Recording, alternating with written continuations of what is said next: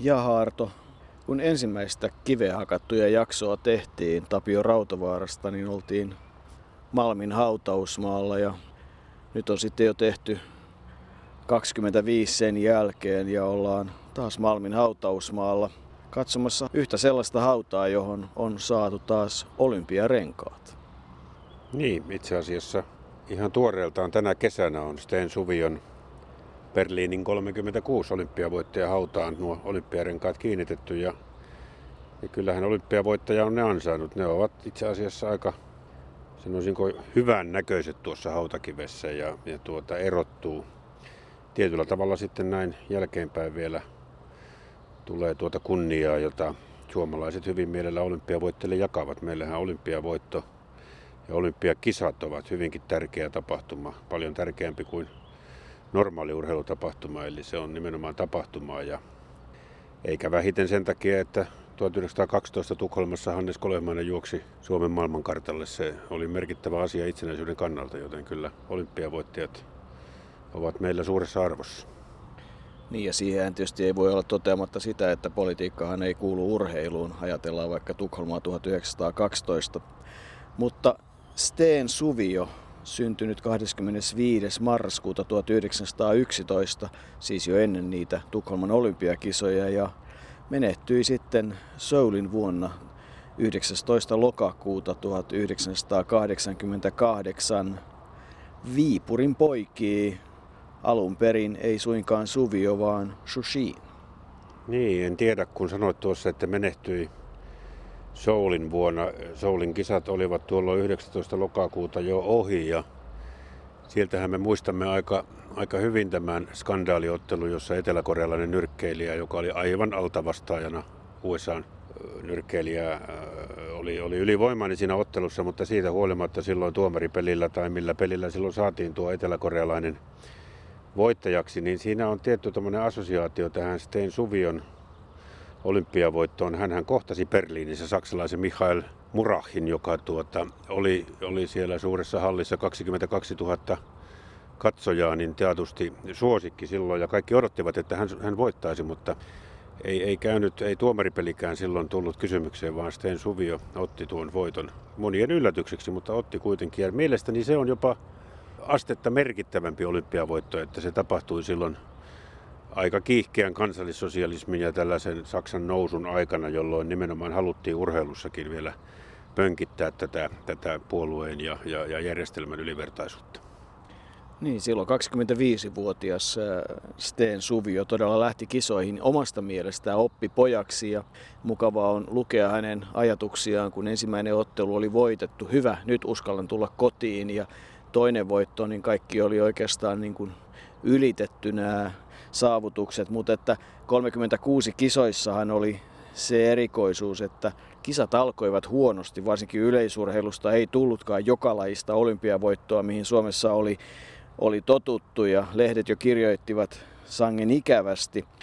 Mutta sitten Suvion voitto aikaan sai sen, että Palle pääsi runoilemaan. Mieli taas Suomessa kepeä, hyvä ettei rinnukset repeä. Pois jälleen on mielistä lamaus, tuli oikea Viipurin pamaus. Niin, Reino Palmruutilla eli Pallella oli silloin vuosikymmeniä sana hallussaan tässä mielessä. Riimitykset kulkivat oikein, mutta Viipurin pamaus, hyvä kun sanoit siis. Sten Suvio oli sieltä Karjala Kannakselta ja Viipurista. Viipurissa asui, asui ja siellä aloitti myös urheiluuransa. Hän oli, oli siis puolalaisvenäläisen isän ja ruotsalaisen äidin poika.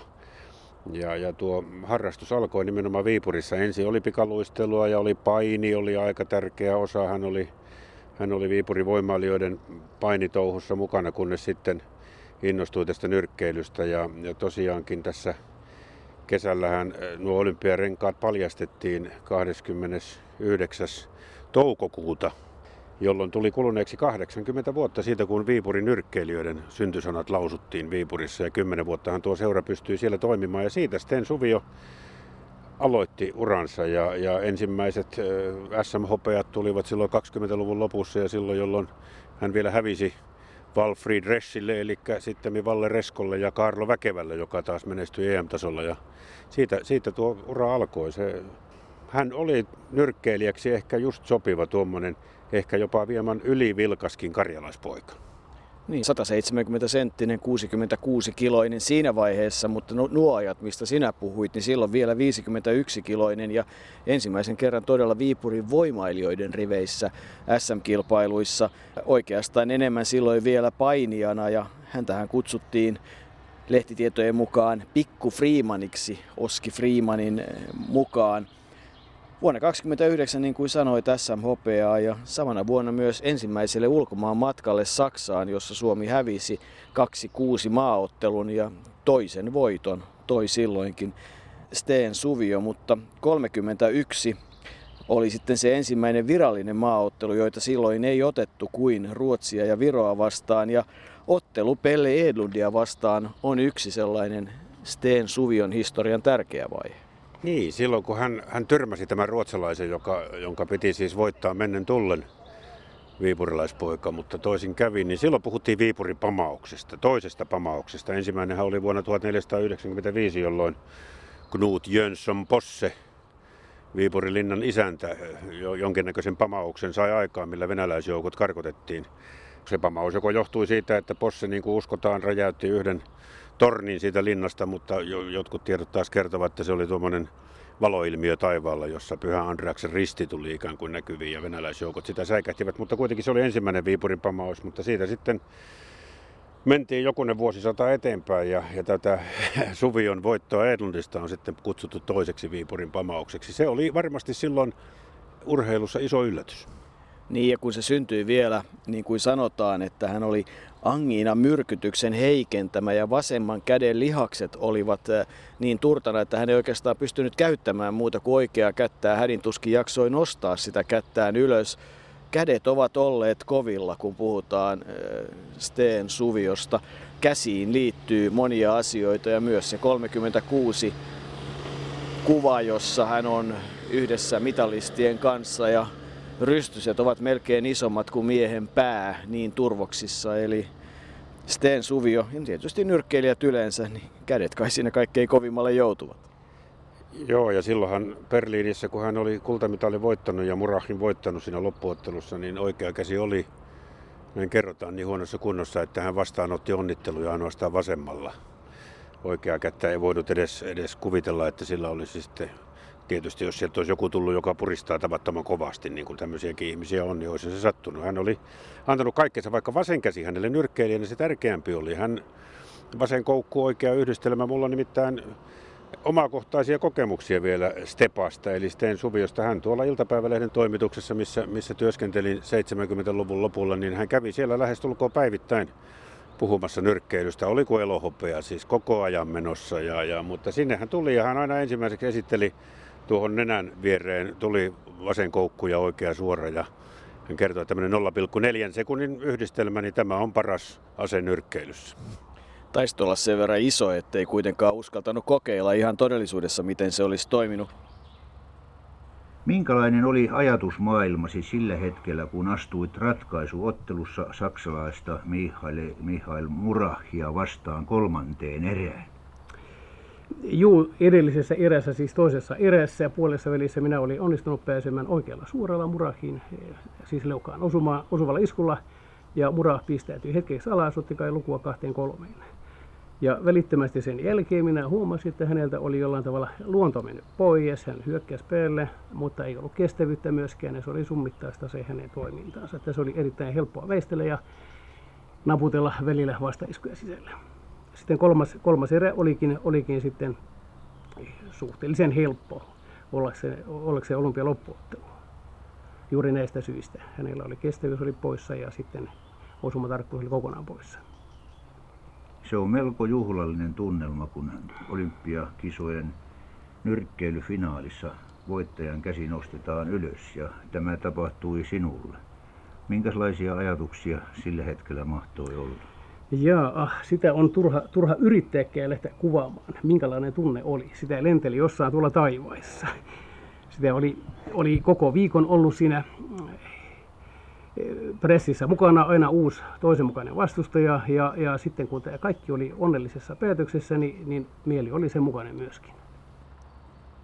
Sten Suvion yhteydessä tuli sellainenkin mielenkiintoinen kokemus, että kuinka tämä nykyinen internet-aika aikaan saa sen, että kaikki tiedot on aika tarkkoja. Nimittäin hänestä kerrottiin, että hän lähti ammattilaiseksi vuonna 1937 mutta myöhemmin kävi ilmi, että ensimmäinen ammatti, ammattilaisottelu oli 18. marraskuuta 1936. Hänellä oli jonkun tiedon mukaan kolme vaimoa, mutta sitten kun asiaa tarkemmin muisteltiin, niin niitä oli neljä. Hän lähti kuulemma valmentajaksi Ruotsiin vuonna 1951, kunnes kävi ilmi, että se olikin 49. Eli tiedot ei entisaikaa ollut niin tarkkoja ja onko se nyt niin tarkkaa vuosi sinne tai tänne? Niin ei se ainakaan näin jälkeenpäin tietysti, tietysti niin tarkkaa ole. Todellakin tuo olympiavoiton jälkeen, joka niin kuin sanoin tuossa oli mielestäni yksi merkittävimmistä suomalaisista olympiavoitoista, koska se tuolla, tuolla saksalaisyleisön edessä hän sen saavutti Berliinissä 36, niin hän lähti kyllä heti ammattilaiseksi sitten ja Silloin 30-luvun lopussa hänellä oli ilmeisesti suuriakin mahdollisuuksia päästä pitkälle ammattilaisurallaan. Puhuttiin, että Euroopan mestaruusottelu oli siinä aivan käden ulottuvilla. Jopa Henry Armstrongin maailmanmestarin uskottiin tulevan Eurooppaan häntä vastaan, mutta kaikkihan se tietysti muuttuu, niin kuin tiedämme. Alkoi talvisota ja, ja sitten tuli jatkosota ja se johti myös Sten Suvion haavoittumiseen tuolla Karjalan kannaksella Petroskointien varressa. Hän, hän törmäsi venäläispartioon ja huomasi yksi kaksi, että vasemmasta kädestä hänelle rakkaasta nyrkkeilykädestä veri valuu ja siihen oli räjähtävä luoti osunut, joka, joka sitten vei peukalon mennessään ja vioitti paria muutakin sormia ja, ja kämmenluuta ja kyllä sen jälkeen tietysti niin kuin aika pitkälle uskottiin, että siinä se Sten Suvion nyrkkeiluura oli. Ja siinäkin on semmoinen mielenkiintoinen tieto, että kun sanoit partiosta, niin toinen lähde kertoo, miten he olivat hyökkäämässä kohti vihollisen asemaa ja, ja sitten sieltä tuli kovasti tulta ja todella räjähtävä luoti osui ja, ja vei todella osan vasemmasta nimenomaan sitten tärkeästä kädestä. Mutta kuinka ollakaan, jo reilu vuosi sen jälkeen, vuonna 1942, hän jo jälleen nyrkkeili ja, ja nyrkkeili myös otteluita sodan aikana, ammattilaisotteluita kunnes sitten sota päättyi ja ura jatkui. Viimeinen kamppailu ammattilaisena oli vasta vuonna 1949 26. päivä huhtikuuta ranskalaista vastustajaa vastaan Helsingissä. Eli olihan se nyt sitten aika pitkä ura kaikesta huolimatta ja yksikätiselle miehelle. niin, en tiedä oliko siinä sitten joku jossain lähteessä, puhutaan tekonivelestäkin jotain, mutta en tiedä oliko siinä minkälaisia tekoniveliä siihen aikaan mahtoi olla ainakin sitä, sitä, sitä, sitä kättä pehmustettiin. Hanskan sisällä tehtiin pehmeämmäksi oteltaessa, että vaikea sanoa sitten, että mikä todellisuus oli, mutta hän oli sitkeä ottelija. Täytyy muistaa, että amatööriurallaan ja, ja sitten koko urallaan, niin Sten Suvio ei niiden, niiden 20-luvun lopun SMHPden jälkeen hävinnyt suomalaiselle kertaakaan. Bruno Alberin hän voitti joka kerta, tai vähintään ratkaisemattomaan päätyi, että vi, viisi ottelua nämä herrat ottivat yhteen ja Sten Suvio kyllä siinä menestyi. Eikä hän sitten hävinnyt myöskään Suomessa ulkomaalaiselle, että ne tappiot, mitä ammattilaisuudella tuli, niin tulivat sitten jossain muiden maiden kehissä. Niin, sehän on kai edelleenkin vähän niin. Voisi tietysti kuvitella, että hän piti vuoden 1936 voittoa uransa suurimpana saavutuksena, mutta neljännen vaimon Railin mukaan näin ei missään tapauksessa ollut, vaan Raili muistelee, että Sten Suvio puhui varsin usein siitä, että se ottelu, jonka hän ammattilaisena vuonna 1941 Roomassa, Italiassa, otti Vittoria Venturia vastaan kymmenen äären kamppailu ja voitti pistein, että se olisi ollut se hänen uransa ehdoton huippuhetki. Mene ja tiedä, mutta itse hän sitä kovasti arvotti. Venturihan oli sen ajan näitä Max Smelingin lisäksi näitä nyrkkeilyn suuria. Näin varmasti oli ja, ja tuota, eihän se Sten Suvion nyrkkeilyuraa sitten, vaikka se haavoittumisen jälkeen sitten jatkui, mutta, mutta loppui 49, mutta nyrkkeilyhän hänelle oli, ei nyt ehkä voi sanoa elämää suurempaa toimintaa, mutta se oli elämää ja hän jatkoi sitten tietysti valmentajana ja, ja niin kuin tuossa äsken todettiin, niin nyrkkeily oli se asia, mistä Sten Suvio aina puhui, kun hänet tapasi nyrkkeily aamusta iltaan. Se oli erittäin tärkeää. Hänen tiensä vei valmentajaksi ensin Ruotsiin lähes kymmeneksi vuodeksi ja sitten hän kävi Turkissakin. Mutta yhtä asiaa, hän, hän ei koskaan, hän oli jonkun verran ristiriitainen hahmo sitten täällä suomalaisessa nyrkkeilymaailmassa ja, ja yhtä asiaa, hän ei koskaan saavuttanut yhtä unelmaa. Hän olisi halunnut olla suomalaisten nyrkkeilijöiden päävalmentaja, halunnut valmentaa suomalaisia lahjakkuuksia jopa niin pitkälle, että, että hänen olympiavoittonsa olisi ikään kuin tämän valmentamisen kautta sitten uusiutunut, mutta siihen hän ei koskaan saanut mahdollisuutta. Mutta Ruotsissa muun muassa valmensi aika tunnettua nyrkkeilijää. Niin, useitakin sellaista, mutta tunnetuin taitaa suomalaisillekin olla ja monessa, monella tavalla rakkain Ingemar Johansson, joka muistelee, että Sulvallan harjoitusleirillä vuonna 1952 hän nimenomaan Steen Suvio opetti niitä tärkeitä lyöntejä, joilla Ingemar Johansson sitten myöhemmin niitä menestyksiään saavutti. Hän liikkui paljon Ruotsissa, kävi opettamassa nyrkkeilyä. Maa oli iso ja matkoja paljon ja onhan sellainenkin anekdootti kerrottavissa hänestä, että sen Ruotsin valmennusaikaan sattuu myös vierailu Euroopan joukkueen valmentajana USAssa ja tarjous valmentaa erästä nyrkkeilyn suurta. Niin, hän itse, itse lähti myymään itseään, että jos tämä Rooma olympiakisojen voittaja Cassius Clay, eli sitten Muhammed Ali olisi ollut kiinnostunut suomalaista nyrkkeilyopeista, mutta siihen tarjoukseen ei koskaan tullut vastausta. Sinänsä äh, aika mielenkiintoinen yhteen sattuma on se, että Suviohan on, oli ensimmäinen suomalainen nyrkkeilyolympiavoittaja ja eikä näitä olympiavoittajia vieläkään ole kuin kaksi. Niin Suvio, kun hän valmensi tuota Euroopan joukkuetta silloin USAssa 51. Siinä joukkueessa oli Pentti Hämäläinen, joka sitten seuraavana vuonna toisena suomalaisena voitti olympiakultaa Helsingin kisoissa, joten sillä tavalla hän ehkä saa jotain jatkuvuutta siihen. Ja kyllähän hän on ollut valmennuksessa mukana. On kuvia, jossa hän sparraa tai opettaa Pertti Purhosta sitten siellä samoissa kisoissa ja ennen kaikkea vuoden 1964 Tokion kisojen mitalistia Yrjö Piitulainen ja Eelis Ask olivat niitä, jotka saivat oppinsa ja kerrotaan, että Suvio kovasti murehti sitä, kun Eelis Ask, joka nyt sitten ei ollut mitenkään koolla pilattu pieni, mutta pippurinen, että voi kun se muistaisi nyrkkeille järkevästi ja muistaisi kaikki ne opit, ei kuulemma muistanut.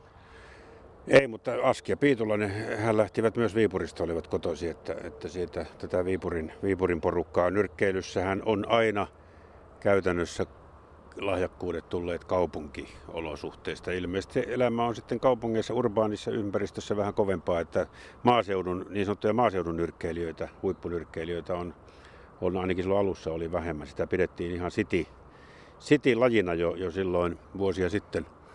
En tiedä sitten, onko sitä nyt ihan tieteellisesti tutkittu tai, tai tilastollisesti, mutta, mutta kyllä se varmasti osittain ainakin pitää paikkansa.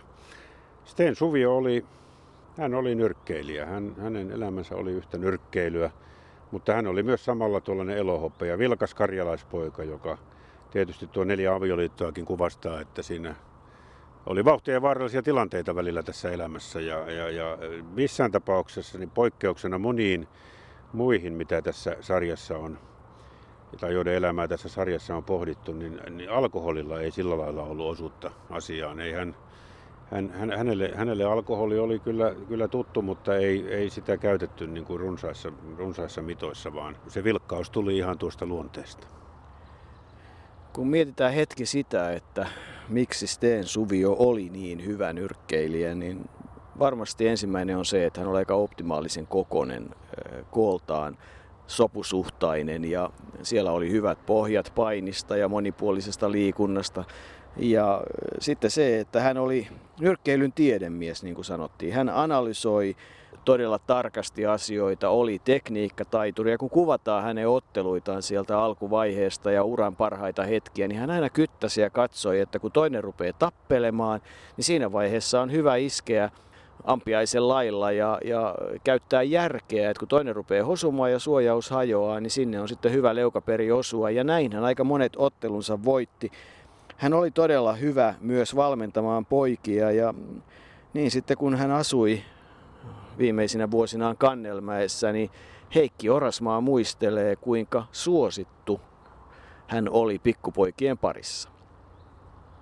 Oltiin nuoria poikia silloin meitä Kannelmäen kundeja siinä ja 12-13-vuotiaita osa oli nuorempi, osa vanhempia ja se oli, sehän oli silloin kunnia-asia tämmöiselle talolle, että tulee olympia voittaja, tämä nyrkkeilyn kultamitalisti sinne. Ja vielä se, että hän sinne nyrkkeiltiin se autotallissa, hän vähän pienestä vihjeestä tuli meitä vähän sinne valmentamaan. Ja sitten seurakuntakin otti hänet siinä sitten valmentajakseen ja käytiin niissäkin valmennustilaisuuksissa. Ja, tai olihan nyt sitten kuitenkin Ingemar Johanssonin valmentaja, se muistettiin, että Ingo oli silloin yhtä aikaa kova sana täällä stadissakin, että oli jopa meillä Ingo Farkkujakin ja kaikki tämmöisiä, että hän oli sen, hänenkin valmentaja, ei tosi silloin kun hän mestaruuden voitti, mutta kuitenkin varmasti vähän hänellekin oppeja antanut, mitkä sitten kantoi Ingonkin mestaruuteen. Ja kyllä niitä juttuja tuli ja semmoista karjalaisuutta hänessä näkyy ilahduttavasti, että se oli kyllä mukavia muist, mukava muisto ne muutamat vuodet, mitä hän siinä oli sitten ja minäkin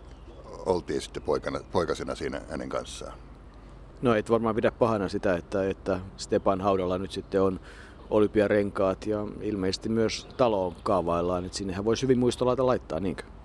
Olympiarenkaat nyt oli vähin tämmöinen kunnianotus tässä vaiheessa nyt enää, kun tämä ura on ja tällä lailla, mutta kyllä mä justiin olen pieni taloyhtiönkin, että pieni laatta siihen tal- rappu, rappu eteen, että tässä olympiamestari on asunut ne vuodet, mitkä hän asui siinä ja oli, niin ehkä se olisi myös yksi kunnianosoitus. Ja täytyy vielä mainita sellainen asia, että talossa ihan alkuperäisenä asiakkaana asui tämmöinen huippu tennispelaaja ja jääpallopelaaja kuin Sakari Salo. Hän on asui toisessa rapussa ja nämä oli Viipurista hänkin kotosi, että nämä kaverukset Supio ja Salo, hän oli siinä kanssa semmoinen yksi auktoriteettikaveri meille siinä ja mukava samanlainen karjalainen VG herrasmies. Oikeastaan on Arto ihme, että häntä ei viety päävalmentajaksi tai kutsuttu. Ja hän oli siitä katkera. Perustaidot, ajatus, vastustajien virheet, kaikki se mitä hän analysoi lajista. Mikä voi olla syy, että häntä ei todella haluttu päävalmentajaksi? Se oli kai sitä aikaa, kun politiikka ja muut asiat olivat esillä ja piti olla ei vaan pätevä, vaan myös sitten luonteeltaan ja johtajien mielestä sopiva. Hän oli sellainen, siinä saattoi, saattoi tuota tämmöinen jäyhempi suomalainen sitten pudota kyydistä hyvin äkkiä, kun, kun Sten Suvio ryhtyi nyrkkeilyä analysoimaan. Ja kyllähän siihen liittyy tuo, mistä puhuin aikaisemmin 70-luvun loppu, jolloin hän kävi tuolla toimituksessa ja, ja joka kerta esitteli sitten tuon vasen koukku oikea suora 0,4 sekunnin yhdistelmä, jolla voittoja tulee. Ja, ja, ja hän oli, hän oli niin semmoinen hyvin erilainen persona, erittäin erilainen. Ja täytyy muistaa, että hänellä taustalla oli sitten puolalaista, venäläistä, ruotsalaistakin verta. Ja, ja se sekoitus sitten teki tämmöisen. En tiedä, enkä halua oikeastaan lähteä kaivelemaan sitä, että miksei hänestä tullut päävalmentaja, vaikka hän itse olisi. Se, se tragedia, jos sitä nyt voi edes tragediaksi sanoa, niin se, se jääköön, jääköön salaisuudeksi. En usko, että sitä kukaan ei oikein edes tietää. Se oli vaan, urheilussa oli siihen aikaan paljon ristiriitoja ja, ja, ja eturistiriitoja ja takaristiriitoja ja mitä tahansa. Ja, ja, ja näin vaan kävi. Sten Suvio kuitenkin jatkoi seuratasolla ja ja, ja, ja poikien kanssa. Ja hän oli idoli monille, monille Kannelmäen pojillekin ja, ja, ja idoli suomalaispojille. Ja, ja hän jaksoi sitten uurastaa nuorten parissa ja, ja nyrkkeilystä puhua. Hän oli, hän oli todellinen nyrkkeilyn PR-mies. Ja neljännelle vaimolle Railille erinomainen, hyvä ja hellä aviomies, näin hän kuvaa, mutta, mutta myös raskas oli se loppu Railin kannalta, kun viimeiset seitsemän vuotta muistin menetyksestä kärsinyt Steen Suvio sitten vietti enemmän tai vähemmän sairaalassa ja viimeiset kolme vuotta niin, että vaimo Raili kävi päivittäin häntä tapaamassa. Hän oli aika erikoinen ihminen. Mä sanoisin nyt viime aikoina, kun mä olen oikein äh, ryhtynyt ajattelemaan tätä asiaa, niin hän oli kyllä tosin, voi sanoa, että ihminen, niin kuin sanotaan isolla kirjaimella. Esimerkiksi koskaan hän ei tuonut mitään suruja kotiin, jos oli mitä hyvänsä tapahtui maailmalla. Kun hän pani oven kiinni, niin se oli, maailma oli ulkopuolella. Ei hän tullut huonolla tuulella kotiin esimerkiksi. Tämä on minusta aika erikoista. Eikä kertonut kenestäkään koskaan mitään sellaista, että, että nyt se teki sitä tai tätä. Että tällainen, mikä on hyvin, hyvin tavallista yleensä meidän ihmisillä, niin minulla, minulla kuin varmaan monella muullakin, niin, niin se oli niin kokonaan pois, että hän oli hirveän hieno tunteinen. Tai sitten jos hän jotain, se tietysti koski nyrkkeilyä, niin hyvin usein hän istuu puhelimessa ja sanoo, että niin, muuten hän on kyllä oikein mukava ihminen, mutta hän ei nyt tästä asiasta mitään ymmärrä. Se meni tällä tavalla. Ja sitten juuri se, että et, et ei mitään tämmöisiä pikkuasioita. Se oli melkein mahdotonta hänelle kertoakaan. Siis sellaisia pikkuasioita, mitä nyt ihmiset yleensä keskustelee keskenäänsä ja juuri arvioi to, toisia ihmisiä tai jotain tuollaista hän oli hyvin suuri piirtein antaa kaikkien kukkien kukkia. Ja sitten jos joku, joku tuota, puhuu nyt jotain semmoista, no mikä ei oikein ollut, niin hän sanoo, että voi voi ihmisparat, että siis niin kuin pienistä asioista tehdään hirveän suuri numero. Tämä on nyt lähinnä, mikä, mikä tuota tulee kyllä mieleen. Ja tähän oli hirveän sillä tavalla hienotunteinen. Ja jos jotain tapahtui, vaikka olisi kaikki mennyt nurin, niin jos on huomasi, että se oli, se oli vahinko, jollekin sattui vahinko, minä tietysti tein niitä myötänsä, niin tuota, se oli vahinko, ei, koskaan ei saanut moittia. Miten onnistuu, kun tunnen peiliin katsoen meitä urheiluihmisiä, niin miten työ ja avioliitto ja urheilu sopii yhteen? No kyllä, kyllä se tietysti, niinhän se on jokaisella riitettävä. Kävinhän minäkin työssä ja varsinkin, varsinkin tuota sitten, kun hän esimerkiksi oli sairaalassa, hän oli seitsemän vuotta sairaalassa. Tai yhden vuoden siitä välillä olin kotona hänen kanssaan, kun se sairaala, lääkitys ja kaikki muu oli niin mahdotonta. Niin minä sanoin, että mä olen nyt kotona tästä lähtien vuoden ja sain työstä vapaata. Sitäkin muuten ihmeteltiin äh, sairaalassa. Siis hoitajat eivät saaneet välttämättä vapaata, vaikka olisi ollut minkälainen tilanne, niin he olivat ihan ihmeessä, että kuinka minä olen saanut, että työnantaja täytyy nyt kiittää sitten siitäkin vielä näin jälkikäteen. Äh, olin, olin sen vuoden poissa ja, ja tuota, sitten menin taas ja sitten hän, hän jatkoi sitä olemistaan. Sitten se, se oli niin kuin kuusi vuotta varsinaista sairaalakierrosta että siitä lähtien, kun mä hänet vein sinne, niin aina, siis viikonlopuksi mä toin hänet kotiin, koska hän on ollut fyysisesti sillä tavalla sairas. Hän, me kuljimme ympärinsä ja, ja tuota, aina joka viikonloppu tuli kotiin. Ja tuota, mutta sitten kun hän, lääkäri sanoi, että häntä ei nyt sitten enää nosteta sängystä ylös hänen luvallaan, niin tuota, sittenhän mä kävin siellä joka ilta. Miten tämä sairaus alun perin ilmeni? No sehän on sellaista muistamattomuutta. Mä tuota, juuri tuossa kerroin, että, että mä olen niin typerä ja, ja kun siihen tottuu, niin, niin sitä mä en niin kuin huomannutkaan, että kuinka huonosti hän muisti. Että, että se mullekin sitten valkeni pikkuhiljaa tietysti, kun siihen oli tottunut joka päivä. Ja, ja tuota, että se tuntui ihan luonnolliselta. Että mä aina sanoin sitten vaan, että ajani, niin ethän sä muista sitä ja ethän sä nyt varmaankaan sitä löydä ja, ja, ja tuolla tavalla. Mutta eihän hän mitään erityistä tehnyt siis, mutta se vaan pikkuhiljaa häipyi. Hautakiveen on siis saatu olympiarengas, mutta siinä voisi ihan hyvin olla myös tietysti tammen lehvä. Sotaveteraanistahan on kysymys, mutta onkohan se tammi todella jäänyt sinne Viipuriin, jonka hän Berliinistä sai, vai lähtikö se vaeltamaan muualle? Niin, se on aika huima tarina siitä. Siis Berliinin olympiavoittajat saivat kaikki tuollaisen tammen taimen mukaansa istutettavaksi sitten kotipaikkakunnilleen. Ja, ja ainakin suurin osa lähteistä äh, kertoo, että tämä Sten Suvion tammi olisi paleltunut Viipurissa, mutta sitten on olemassa myös sellainen erikoinen tarina, että, että Viipurin puolustajat, jotka joutuivat sieltä lähtemään, Joutsenon pojat, olisivat ottaneet sieltä Viipurista mukaansa tammen, joka oli sinne keskuskentän lähelle istutettu ja tuoneet se Joutsenoon, jossa se on ilmeisesti vielä tänäkin päivänä. Ja kun tiedetään Berliinin olympiavoittajista, että se, tai se tiedetään, että se tammi ilmeisesti oli lähtöisin tämmöistä olympiavoittajan taimesta, e, tiedetään, että viipurilaisia olympiavoittajia olivat vain Sten Suvio ja sitten voimisteli Ale Saarvala, että jommankumman tammi se on, mutta koskaan ei saada tietää kumman tammi tuolla Joutsenossa on.